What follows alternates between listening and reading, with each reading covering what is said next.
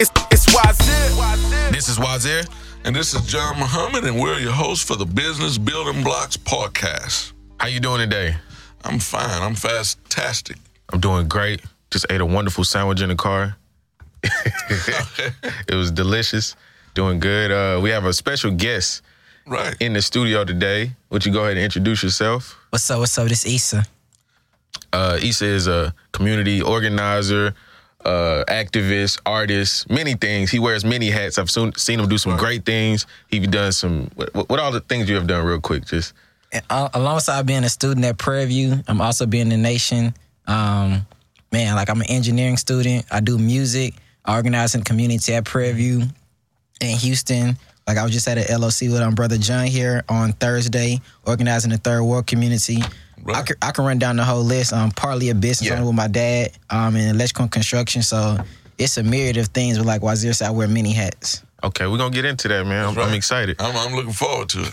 Uh, do you want to, brother John, if you could, do you want to tell them what the Business Building Blocks podcast is? The Business Building Blocks podcast is a business talk show for the entrepreneur or the business owner that would like to expand their business.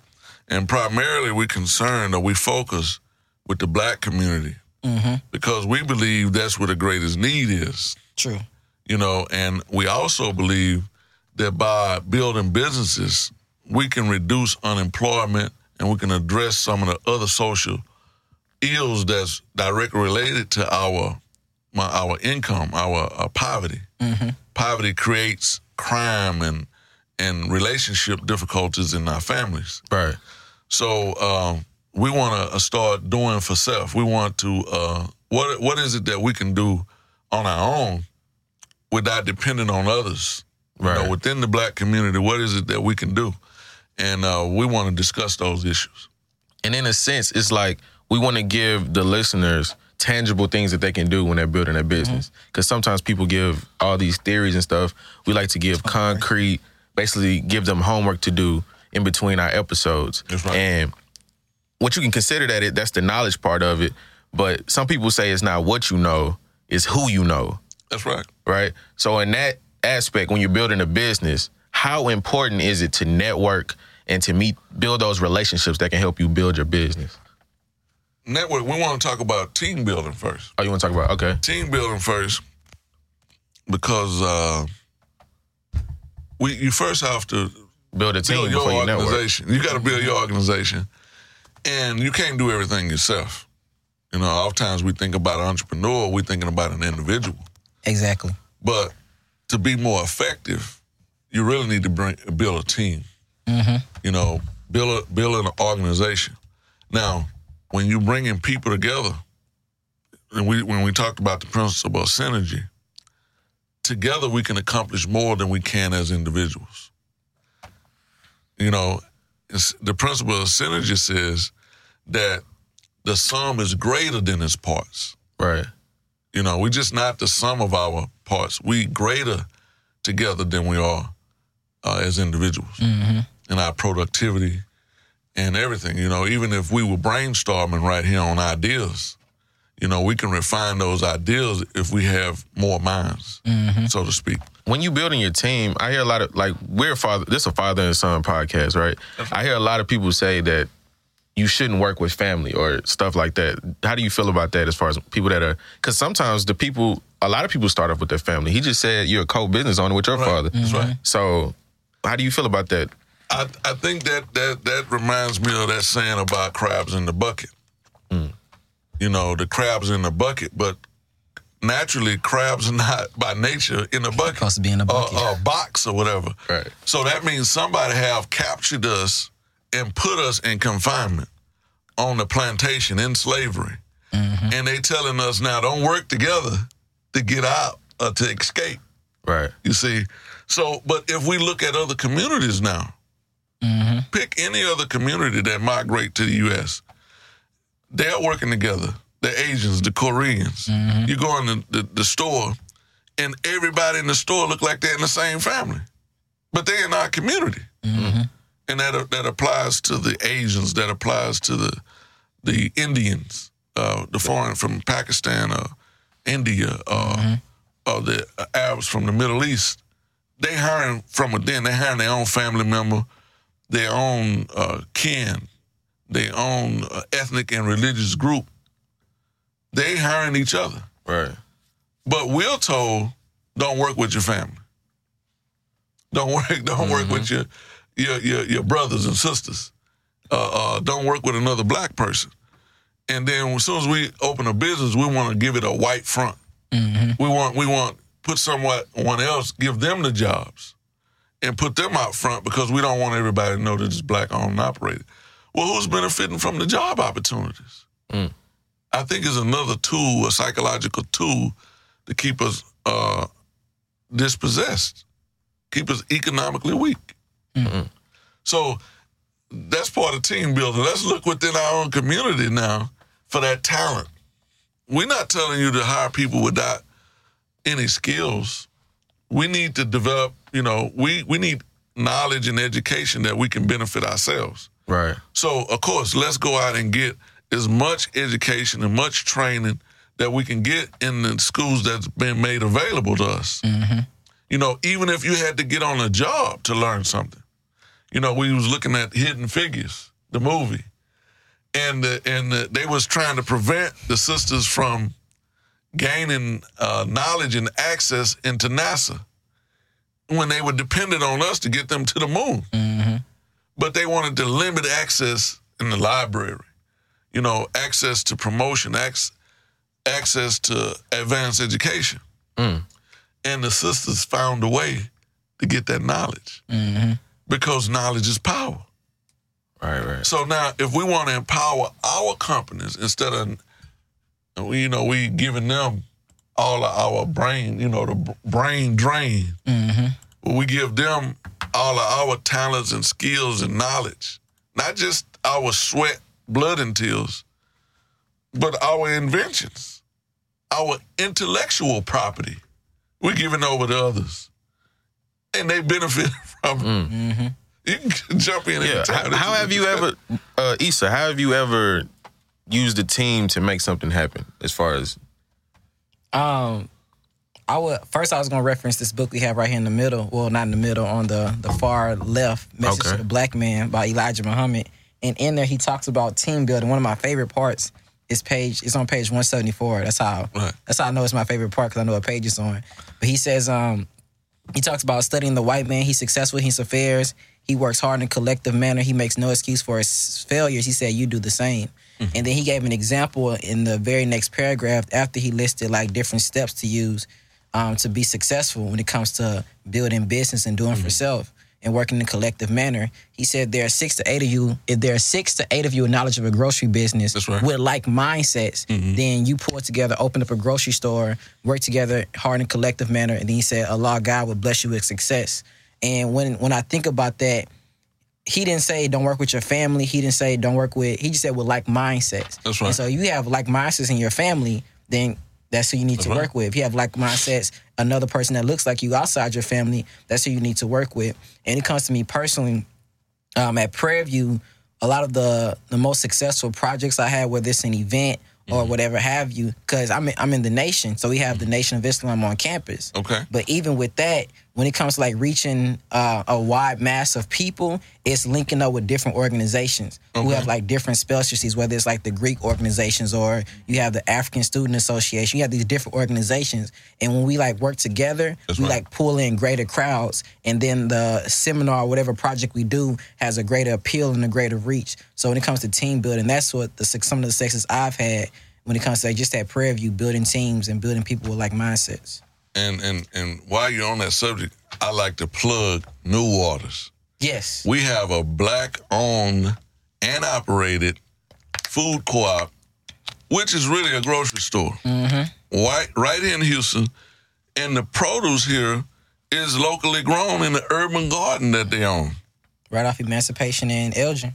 Elgin New Waters, so support New Waters, and uh, it is a grocery store, and um, they following that economic blueprint. You know, so the other thing you talked about in building a team, we all are con- uh, uh, familiar with sports. Yeah. You know, who who are the Texans uh, uh, uh, recruiting? You know, to build a team, they want the best quarterback or the best running back in these positions. The ones with the most skill are the basketball player. You know, who are we getting for the for the Rockets? You know, we understand that in sports and play, but sports and play should be used to teach principles. Model, yes. Exactly. You know, we you know when you got a youth group and you're trying to instill certain values in the young men, uh, those values once they are mature men, they are to be transferred into the real world, in the business world. You see, and that's where we fall as black men and boys. We still playing games. You talk about LeBron James. Uh, you talk about sports, but talking about LeBron James, the team that gets him those big contracts, those endorsements and stuff like that, those are his actual friends who he came up with. He didn't go get the industry standard, you know what I mean, agents and stuff like that. He has his his friends who he came up with. He just um allowed them to get the proper uh, education to be able to be functional. But he wanted to go with them instead of somebody else, and now you see he's the most successful. And that's why I admire LeBron James and I respect him. yeah. he also give back in terms of scholarships because he know we need to be not only great on the court or the field, but we need to be great in academics. He said that recently. This That's time, he basically said we don't need any more basketball players. We need um, doctors, scientists, engineers, things like that. So he knows. He's That's a very smart brother. That's very right. smart brother. Mm. So that's why that's why we thought about talking about team building, mm-hmm. building our organizations, and it, it'll tie in also with internships. Mm-hmm. You know, if we're going to build a business, and even if it's a mom and pop shop, Right. because if our parents are in business now, they can teach us some business principles. There's things that we can learn in the family business. That maybe when you grow up, you can expand that business. Maybe you'll take it from being a, a sole proprietorship to being a corporation. You can incorporate and bring being a bigger staff, and then which involves management and that type of thing that you would learn and gain once you go to school. To give you an example of that, well, my dad, um, he has a he has um, electrical construction company, but I've learned more with hands-on application dealing with his company than this I learned in school. Because in school you learn like some technical knowledge. You know, I'm engineering, so you learn a lot of design stuff and like book theory, things like that. But with my dad, I learned some like actual industry skills. So on my resume, I put project manager, That's which right. is that's a big name when it comes to like the construction industry. That's right. But the reason I'm able to put project manager because when I was young, like even 17, my dad would send me on like job site job sites, and I wasn't an electrician, so Mm-hmm. I necessarily know the technical technical skills of an electrician. But he sent me out there to do um, like really just one thing is to look after his workers. That's right. And when it comes to project management, the main thing that you're doing is making sure that project is on time and on budget. That's right. So I was out there as his extension, managing the project when I was 17 years old. All right. And now as I progress through my career as an engineer, it's the same skills, just probably more advanced, but Mm-hmm. it's the same basic skills. But being my dad having that company let me get those practical skills that I can now use when I'm in my engineering field. Man, couldn't say it better myself. 10 4. So how does that apply to networking?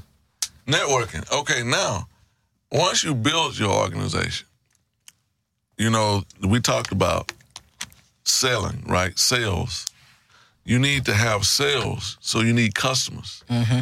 And then to get those customers, you know, whether whether you need customers for revenue to move your inventory, but um, networking can be used to build your customer base.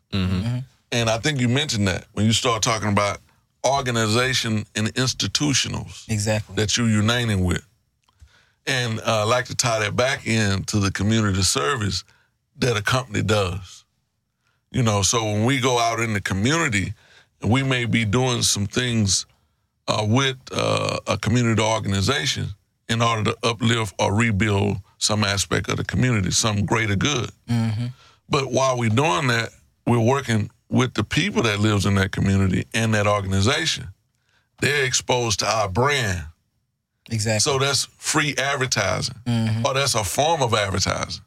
Don't they call it community outreach or something like that? It's community outreach, Outreach and it's community engagement. service because whatever you're doing now, you're gonna do uh, some aspect of work. Say, for instance, uh, you're in a park and you planting shrubbery, tr- planting trees to help the environment, because the tree produce uh, oxygen and breathes in carbon monoxide, and we breathe in oxygen, bring out carbon monoxide. So, the more trees we plant, the better the areas. So, if we go out and do that, then we'll be helping the community and helping the health of the people. But at the same time, we got our our polo shirts on with our company logo on it, uh, t-shirts with our company logo on it, and uh, you know this being sponsored by and brought to you by Business Building Blocks. Oh yeah. You see what I'm saying? And then now we're doing the greater good, but we're working with the community and doing that. And now they, oh, okay, so now we can go whatever our widget, widget is just a general term for a product. When we need this widget, we're going to go to your company to buy it because we see the good that you're doing in the community. And we know you giving back. I can um, chime in on networking almost a, in a different facet, but when it comes to a college student, one of the the two the main biggest thing uh, a college student is looking for is experience and experience to internship. So a lot of college students they'll like go to career fairs and things like that. Every job I've gotten or internship I've gotten, I've never ever went to a career fair and handed somebody a resume. it was all about like who I knew. So Right. give one example, I had an internship last summer was called the Houston Southeast Management District, which is like a governmental agency that's over a large part of Third Ward. Actually, they helped um, get the new Emancipation Park there. All right. It was part of their project. So I was the intern last summer, but the way I got the internship was through we did like youth conferences, and the way I started like making connections with the youth conferences that I'll follow um our minister at the mosque, brother Robert. He has a, mm-hmm. a new name now, Abdul Halim. Abdul Halim. He got that from Minister Farrakhan. That's right. So Minister Dr. Hab- Abdul Halim now, I would just follow him around to his different meetings. Mm-hmm. But because I was going, you know, FOI do security. So I was mm-hmm. going as security, but then while I was there, I was using the opportunity to network. And right. then that got me the connections, that got me different internships. And I took that same thing, went to Prairie View. So now as I'm engaged in different like community activities in Prairie View, That's right. while I'm doing it, whether it's politics or community activism, when I pull out my business card, it says my dad's company on there. Also, oh, you do electrical work too? That's yeah, I right. do that too. And that way I'm getting business as well and bridging that gap between the activism, the community outreach, and the business side as well, and just blending those two together. Man, man, you're perfect for the show. you're an example. of what we're Correspondent right here. about.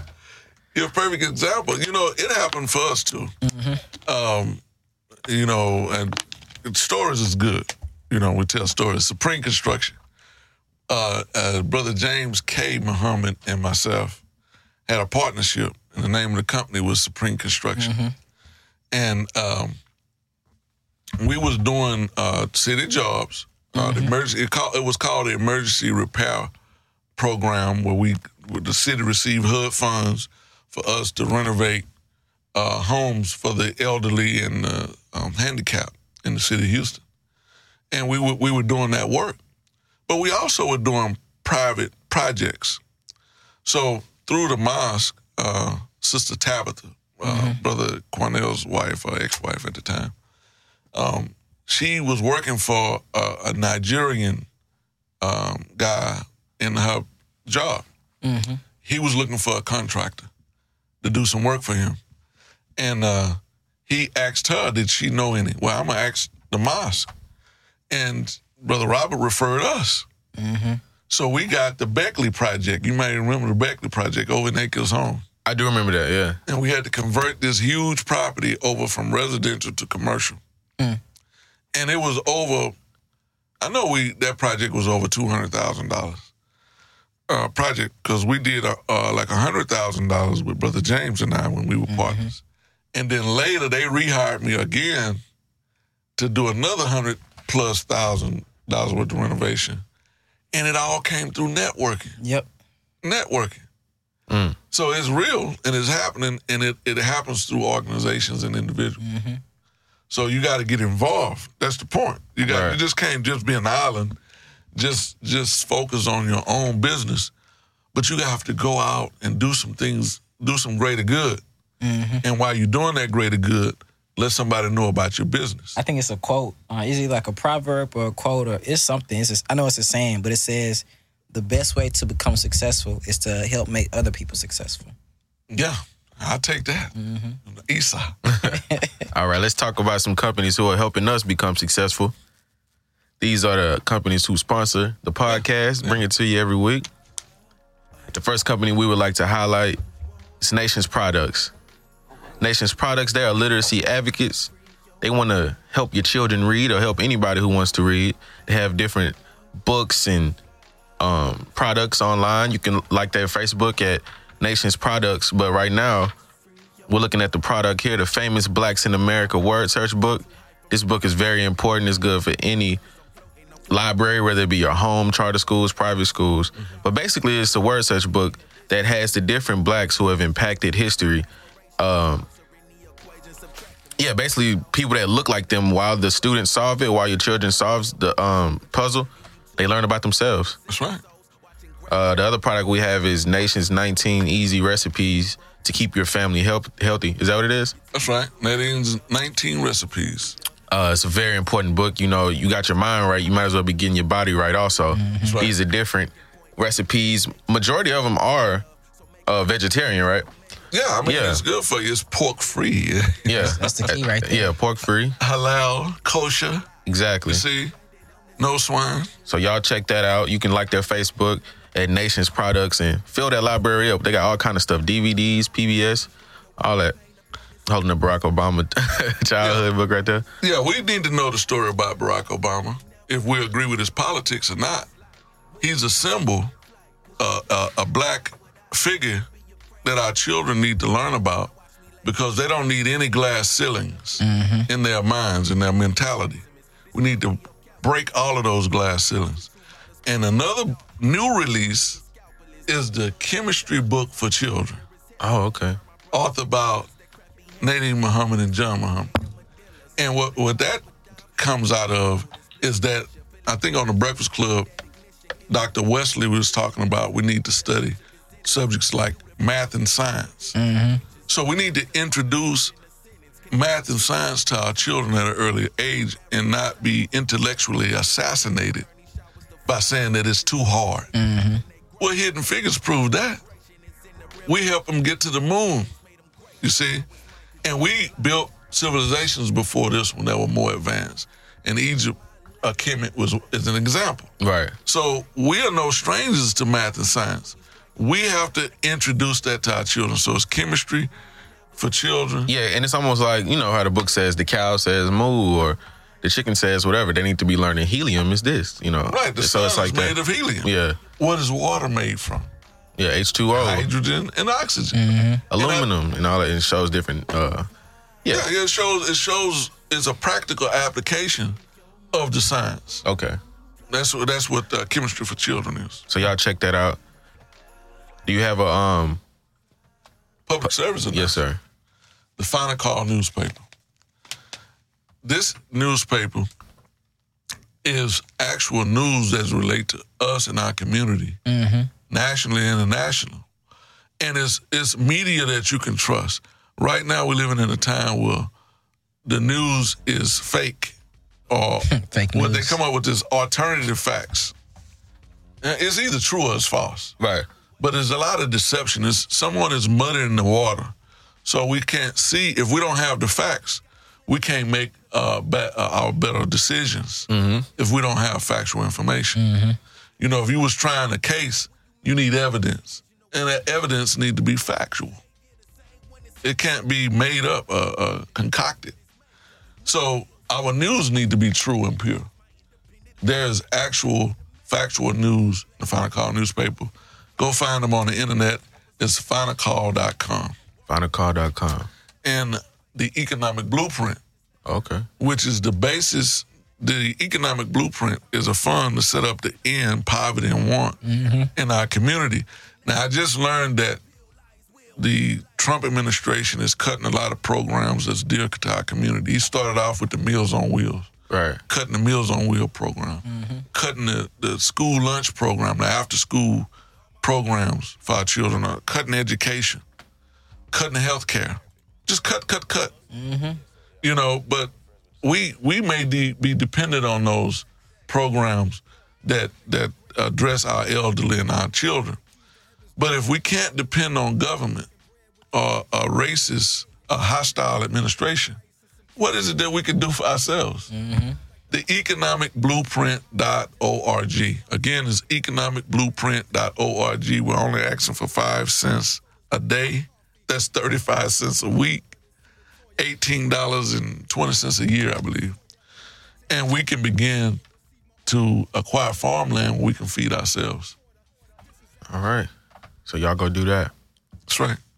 Well, I like to call this the origin story segment of the show, where we have a we have our guest on we introduced earlier. But I want to know where did this all start for you? How did because you didn't just come out exactly like this. You had a whole journey before this. So let's kick it off. Kick this off. Introduce yourself again and tell me where you were born. the origin story. Take it back to the womb. Okay. um, so of course, born in Houston, um, 26 years ago in 1990, to um, Percy Darrell Muhammad and Nettie. Her name is Nadira now Marie Muhammad. All right. Um, of course, born in the Nation of Islam, grew up in the nation. Um, that was back when we was on Cullen. Now we're on OST.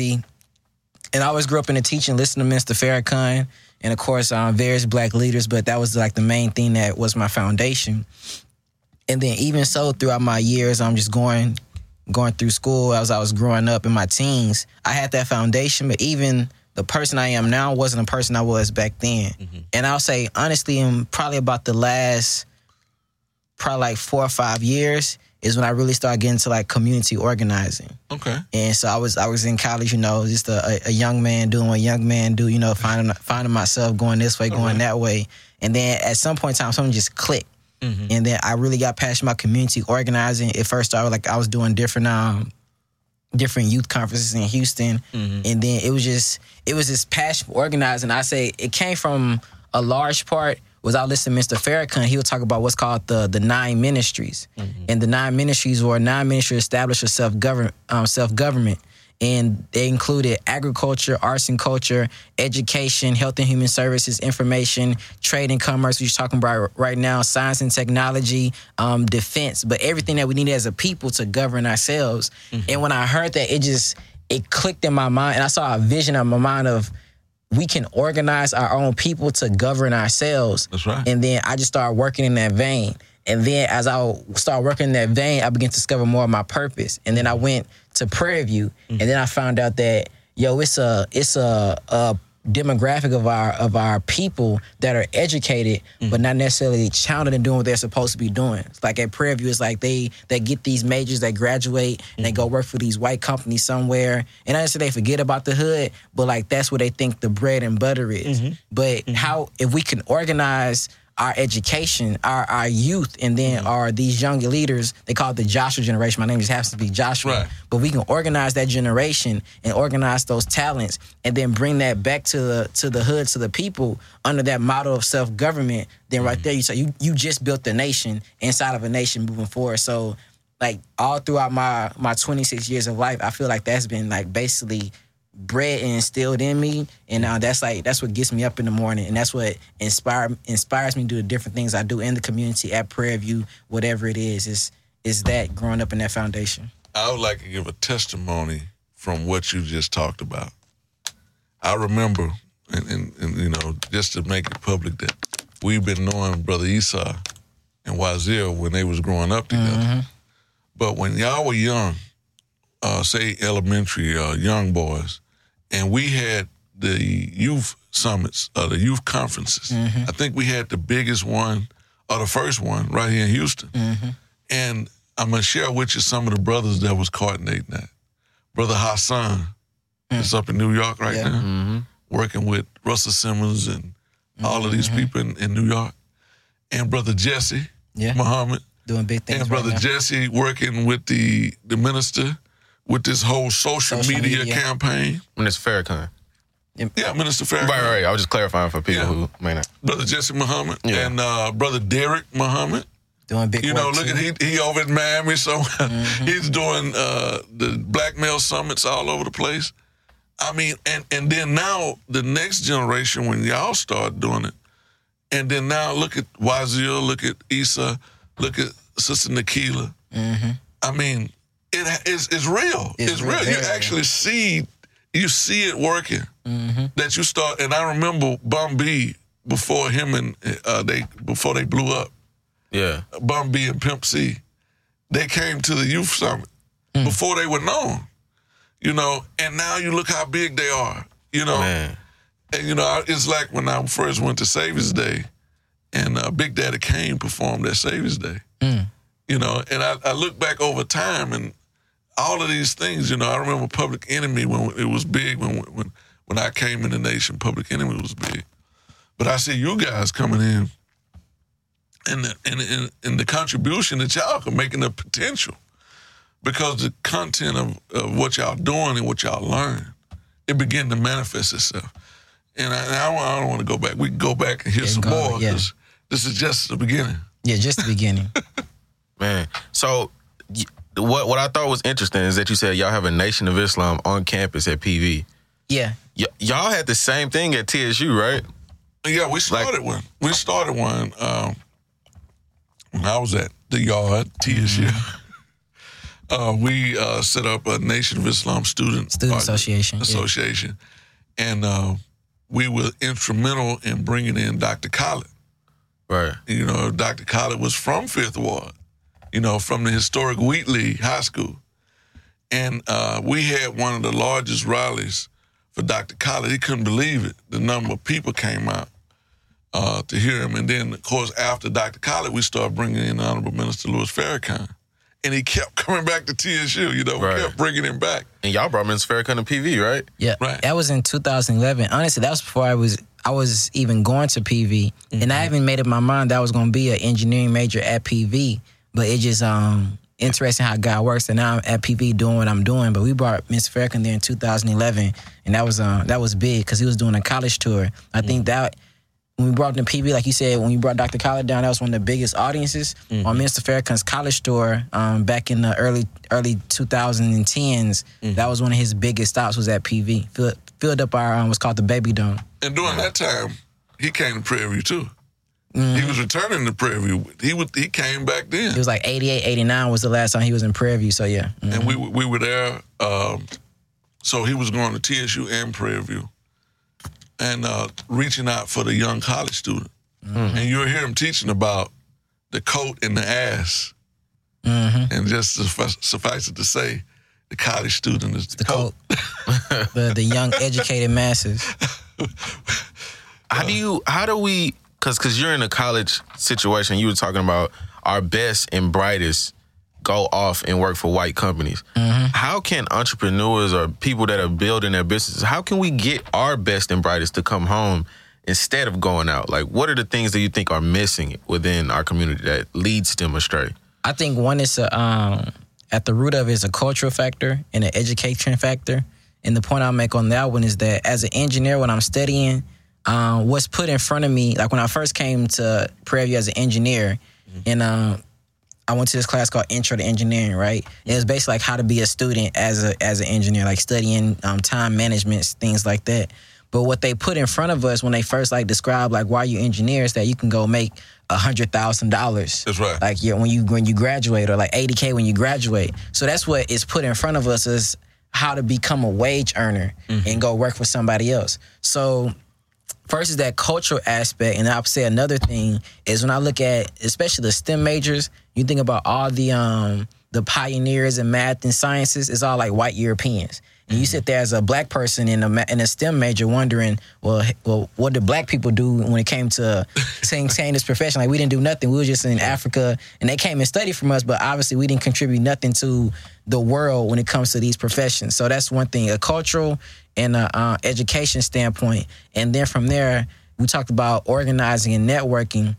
We have to, as a people, in a sense, make war with the the the hidden hand that seeks to control college students That's right. because they control them by um, this illusion of inclusion. Come work for me. This how you this how you get success. So just like they offer internships, we need to figure out okay, how can we pull our pull our dollars together, pull our companies together to start offering these students internships. So now, once you pull them in, you start providing those needs that college students have. You can say all day long, "I want you to mm-hmm. help come build a nation," but hey, you still got to eat too. So how can we provide those needs for college students, but at the same time pull them into the the mission of building a nation, of building something for yourselves, and even put in that entrepreneurship mindset in them while they're still in college. So you can say, yeah, you can make 8K when you graduate, but you know, you can link up and you can make your own engineering company bringing in multi-millions dollars and you own it and now you're providing jobs to your students and your peers and people coming after you. So putting that mindset, that culture mindset um, inside of these young college students is what we have to start doing.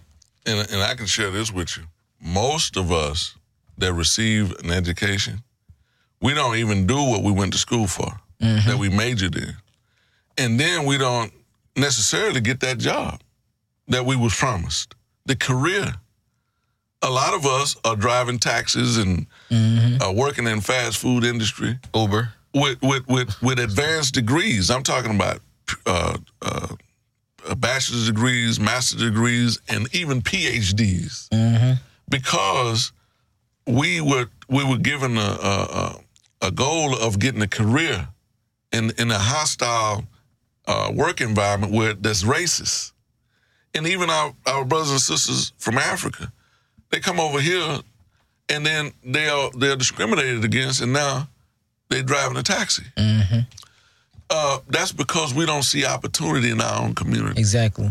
Now, I was sitting in in in, in my school, uh, learning construction management, Mm-hmm. and as I was graduating, and my uh, professor advised me to go get an internship at the white company, the white builder. Mm-hmm. You see, and uh, if they don't pay you, then volunteer. But across the street from TSU is a project. Mm. The people in the abject poverty, you know, houses collapsing on them. Mm-hmm. And I'm going to go and go work for rich people for free as an indentured slave Exactly. When my people need, if I'm going to do anything free, why don't we do that community service work mm-hmm. and repair the houses of the poor? Exactly. But you want me to go lend myself on as a modern slave To somebody else. to somebody that don't need me, that don't want me, that's not going to hire me. And then, you know, he hate my very shadow, but that's where he's mm-hmm. telling me to go. And then that's where the, that's where the disconnect come in at. Mm-hmm. You know, I think the opportunity, the big field of opportunity is in serving the needs of our people. Mm-hmm. Not serving corporate America. They don't want us just like in Hidden Figures. Right. Just, just to keep the Tuskegee Airmen, they was they was killing themselves to go die for people that don't appreciate them. Mm-hmm. That's how we are. We're gonna commit suicide to go become your servant. You know, when our people need our help. Mm-hmm. and that goes back to um um I know when Minister Farrakhan came, he said that he gave the let me quote it right. I'm paraphrasing, but he said there are millions of white folks without a jobs. There's millions of black folks without jobs, Right. and then they create jobs. Who do you think gonna get the jobs first? That's right. and then history shows it's going to be the white folks. And then if there are some jobs left over, then you may get some. So as a people, being a nation within a nation, um, numbering I think like now probably 50 million, uh, bringing in 1.1 trillion and 1. Point, think 5 trillion dollars, which is like I think 13th on the list. If we were a nation, that'd be like 13th on the list. We have to realize amongst ourselves that we have to be the ones to solve our own problems, to go inside. Because white folks not come in our communities, clean up our communities. If they do come in, it's to kick us out and gentrify it. So we have to be the ones to say, look, I got this, I got this education, and I know Prairie View has a, we have a, uh, a model. Our theme is Prairie View produces productive people. So a lot of times when I'm talking to people at Prairie View, I'm like, well, who are we being productive for? We being productive for ourselves. We're being productive for somebody else. So we have to get in that mindset that we're gonna do for ourselves. We're gonna build for ourselves. And even if you do go to a a white company to get some experience for you a few years, whatever have you. The mindset should be I'm going here for these few years to get this experience, but mm-hmm. then I'm coming right back to my people to take what I learned and do it right in my own community. And you can do it while you're at the corporation. yeah, why are you at the corporation? Because what do you do when you're not on his time? Mm-hmm. When you're on your time? You see? And what about that income that you generated? Mm-hmm. We all gener- we all consumers. We're all consumers. So there's power in our consumption. Now you talked about 1.1 trillion or 1.3 trillion. How do we circulate that dollar? Mm-hmm. We can only circulate that dollar if there is a business that's owned by us mm-hmm. that employ us. Now that that dollar can be empowered. Mm-hmm. So now we have to go into business, even if you have a job. You can invest in a partnership or a corporation or a, a business. I tell You can have some interest in it. I give people this example a lot, using the example of having like six to eight people uh, with like mindsets build something. But say, for instance, um, you have like six, eight engineers, right? All making 100K. You can live comfortably off, off less than 100K. But say if you take 10% of your check, which is 10K, you got six eight people doing that. That's six to 80K a year. You can invest in a business amongst yourselves. And then you have now six to 80K, then that's like collateral. And you go to like get a loan or whatever have you. Say, look, we already put this in. We want this much. So now you you start investing in yourself. You start pulling your resources, and you'll be surprised what can happen when you work together and pull your resources. And, and even make some little sacrifices as a as a collective, as a team, to mm-hmm. build what you need to build. Well, let's give an example of that. Mm-hmm. Say, for instance, we wanted to go in the trucking business. Mm-hmm. And each truck, uh, just to keep the math simple, say each truck is worth a 100000 mm-hmm. But you don't have to pay the 100000 when you, you can finance it. Mm-hmm. Maybe you only pay 10000 down and then make those payments. Mm-hmm. So you have a 100000 Say you, you get some investors and, and you, you want to buy a 100 trucks. I mean, you want to buy 10 trucks. So now you want to buy 10 trucks with a 100000 You put down 10000 on each truck. Then- Then you put a driver in each truck. Well, see, when the driver drives in the load, uh, he works for you, that'll create 10 jobs.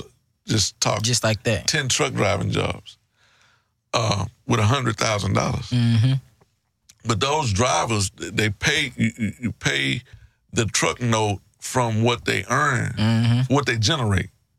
After you pay them their wage, the other money can be paid on the truck. Mm-hmm. Go right back into So- the company. So in so many years, five years, six years, whatever you finance the truck for, now the trucks are paid for. Mm-hmm. Ten trucks at a hundred thousand, that's a million dollars, right?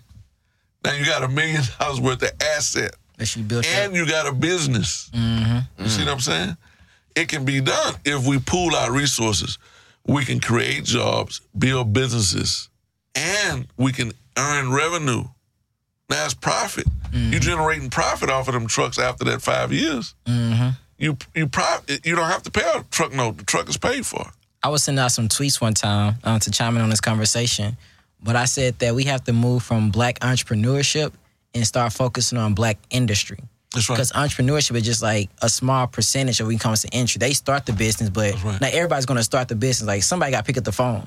So you have this whole from top to bottom of an industry that you can build. So when we get in the mindset of, like you said, um, creating jobs, investing money, that is all a part of an industry. That's right. And it's, I think, a statistic I was looking at a while ago, but over 90% of black businesses are sole proprietorships. That mm-hmm. means like it's just one person mm-hmm. in their whatever one business venture they have. That's right. So that means that they're not producing any jobs. Like I said, the truck people, you produce 10 jobs mm-hmm. from this investment. So you have to start thinking more so from a, like a, a capitalistic individual perspective to more so of a communal, even like a, a socialist perspective, more so a communal. Like the more we pull our resource together and the sum is greater than the parts, Right. the more we pull our resource together, then the further reach we will have when it comes to what we need to build and the industries need to build for ourselves. we can start businesses as an entrepreneur, but we don't have to stop there. Exactly. Uh, we want to build and expand. That's what we talked about. This show is about entrepreneurship and those business owners that would like to expand. So we talk about we talked about sole proprietorship. We talk about partnerships. We talked about LLCs, incorporation, mm-hmm. even nonprofits, because we're a government. Mm-hmm. We're, we're a nation, Exactly. and everything that you see in this nation, we need in our Our, nation na- our nation. small business, mid-sized business, corporations, mm-hmm. national corporation, international corporations. For instance, we believe that the salon restaurant, there should be a salon restaurant every city in America, city. every major city. And internationally, every capital city in every nation throughout the world. That's KFC how- did it. No, KFC did it. Yeah, Nah, KFC yeah. is uh, McDonald's. McDonald's. You know, they all of us. You can go to they, McDonald's in Japan and get octopus and stuff like that. It's They weird. serving processed food and killing people all over the world.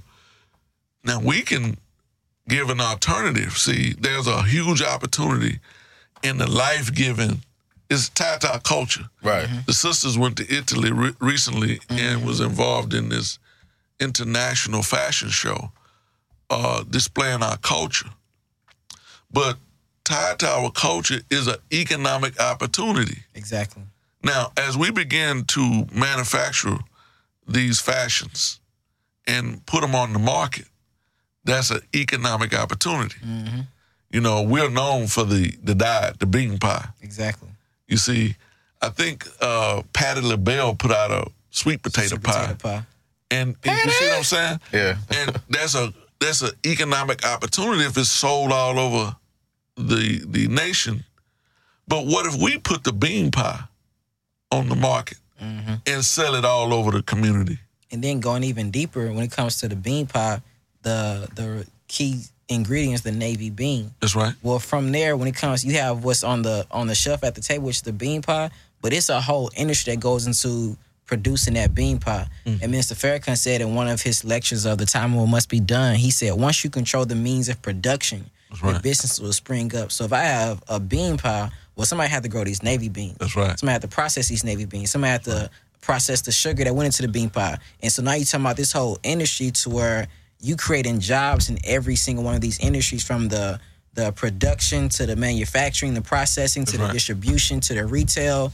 It's a whole economic opportunity just in a bean pie. We have to like Right. start thinking like Well, we, we, we look at the food market. Mhm. Now, we uh, ran away from the farm because of the bitter experience of slavery. because we suffered on the farm, but we did not get the profits from. They didn't pay us. It Mm-hmm. was free labor, It's free labor. or either they kept us in debt after slavery Mm-hmm. in the, in the form of sharecropping. It was another form of slavery, Mm-hmm. and we was abused again. It wasn't the land Yeah, letting that, it do that, us that- that did us wrong. It was the the people that we were serving. But what if we owned the land Produce for ourselves. if we own the land, we own the farm, we own the operation, and we were able to receive the profits from our own labor. You see, when you work, when you're a worker, an employee, you never receive profits. Exactly. I was talking to uh, I was using an example one time of drug dealers, and uh, I said the the person you want to know when it comes to drug, it was really really industry, any industry, but I was just using drug dealing because you know it's prominent in hip hop culture. But the person you want to know when it comes to the drug dealing is a person that gets it from the ground. Everybody else from there is a middleman. Um, they like a two bit drug dealer. They just Right. slinging on the street. But the person that gets it from the ground, like you saw the movie American Gangster, he went to the source, and that's how he was able to sell his stuff at a lower rate and make more money. It's the same thing in any business. The person that controls the means of production and gets it from the ground. Now, if you get it from the ground, you can sell it at a much lower price than anybody else. So that's the difference between you have like Walmart selling shirts, you have like um, fashion designers selling shirts. If you had a, a a process to where those fa- say those fashion designers came together and they like found some way to get a factory or like get a a cotton um, farm, whatever have you. Now they control their means of production. So now when they're making a shirt, they ain't got to sell it at twenty five dollars. They can sell it at what fifteen dollars because it only cost them seven dollars to make it. But they have to buy the shirt from somebody else who produced it at, at fifteen dollars. Now when they sell it, they got to make it at twenty five, and now they're making less money. So controlling the means of production, controlling everything from the farm all the way to when you like to the table where you sell it at. Mm. We have to start thinking like that because that's that's the key is controlling that production. That's right. And I'm, I'm I'm glad you came on to break it down because we've been talking about getting land, but why? You know, what's the mm-hmm. use of it? I remember when we bought the cow, right? Mm-hmm. And we went into the dairy business. Shout out to our brother out there with the dairy cows and and, and I think you even filmed a video there.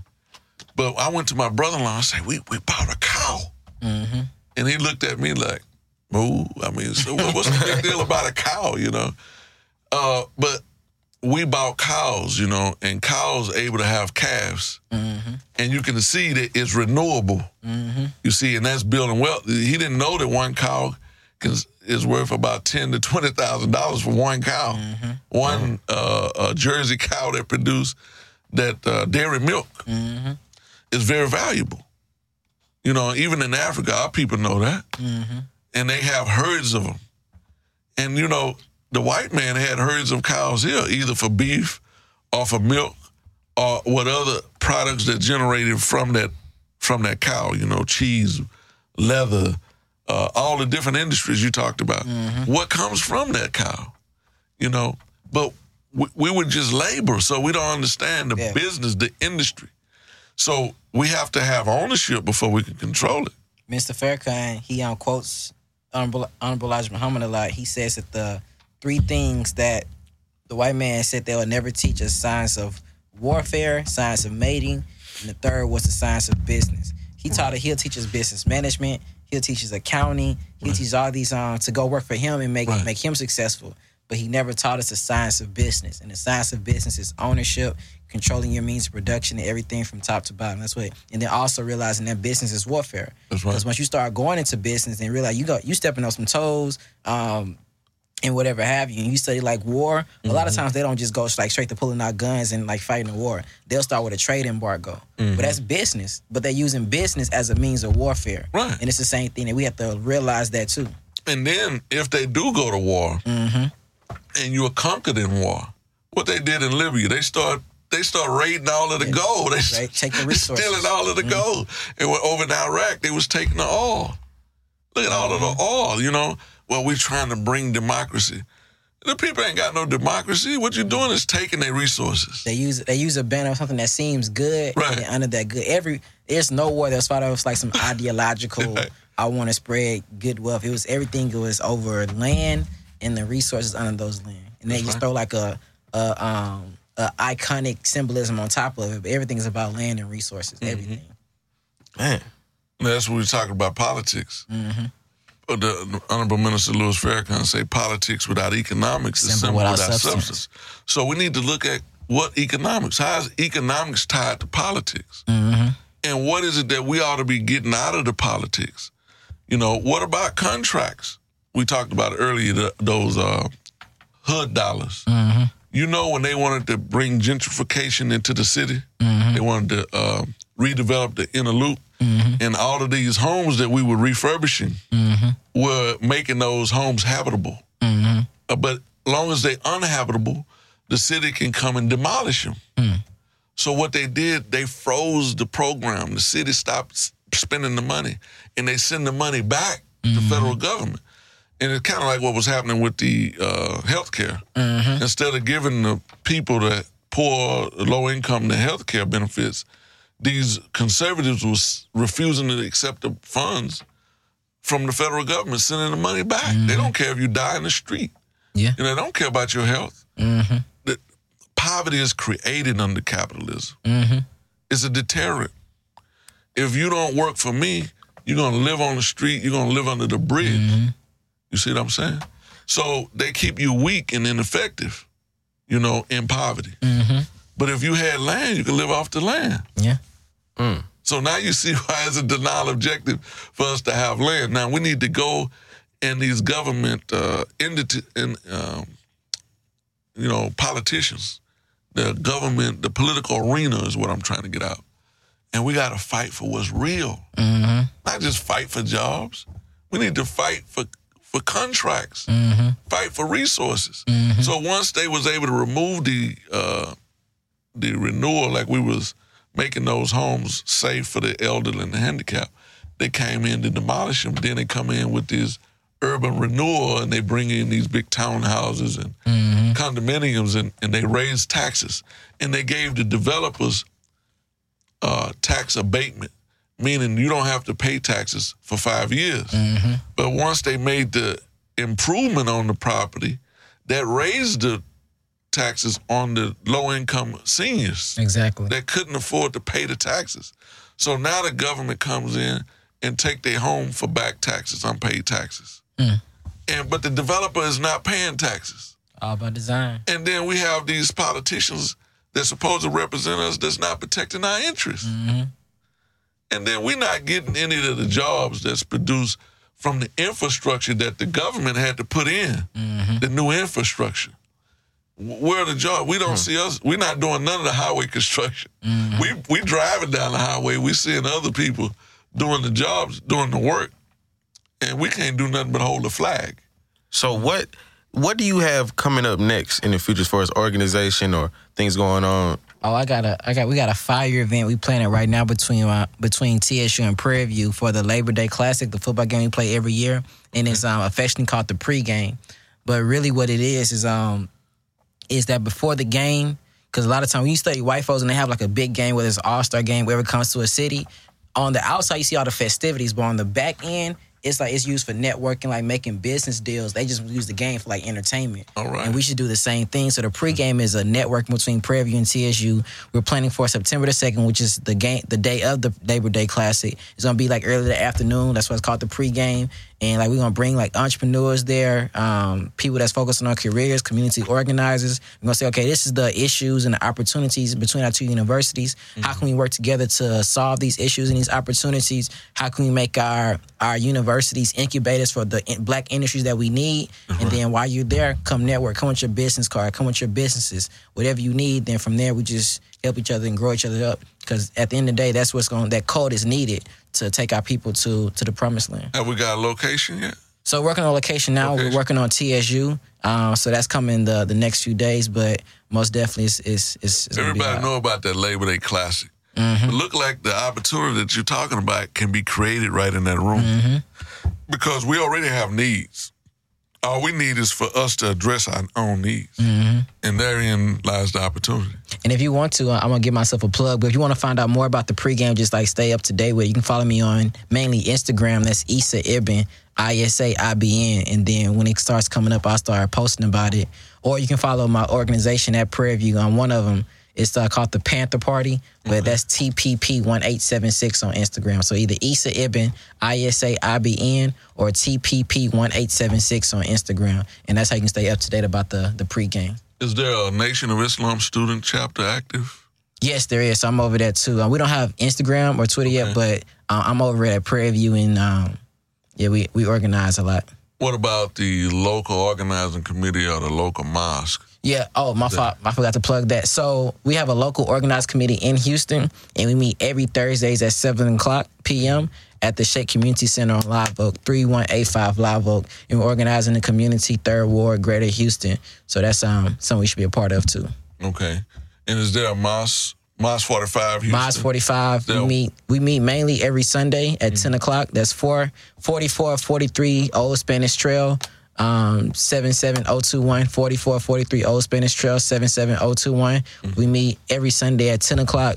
We have Wednesday and Friday study groups, I believe at 7 or 7.30. So you can check us out too. So it's a lot going on. This is the Business Building Blocks podcast, and we like to give our listeners one block that they can hold on to and apply to their business. Right. Can you give them one piece of information that will make them successful in their business?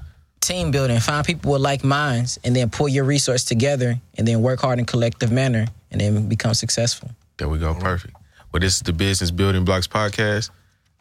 And also, you can find the Business Building Oh, yeah. Blocks podcast on Facebook uh, under that name, Business Building Blocks. Uh, go like our page. Uh, you can find us on YouTube and subscribe. You know, share it. And also SoundCloud.com. And uh, we'll see you next week. We'll see you next week. Thank y'all for listening.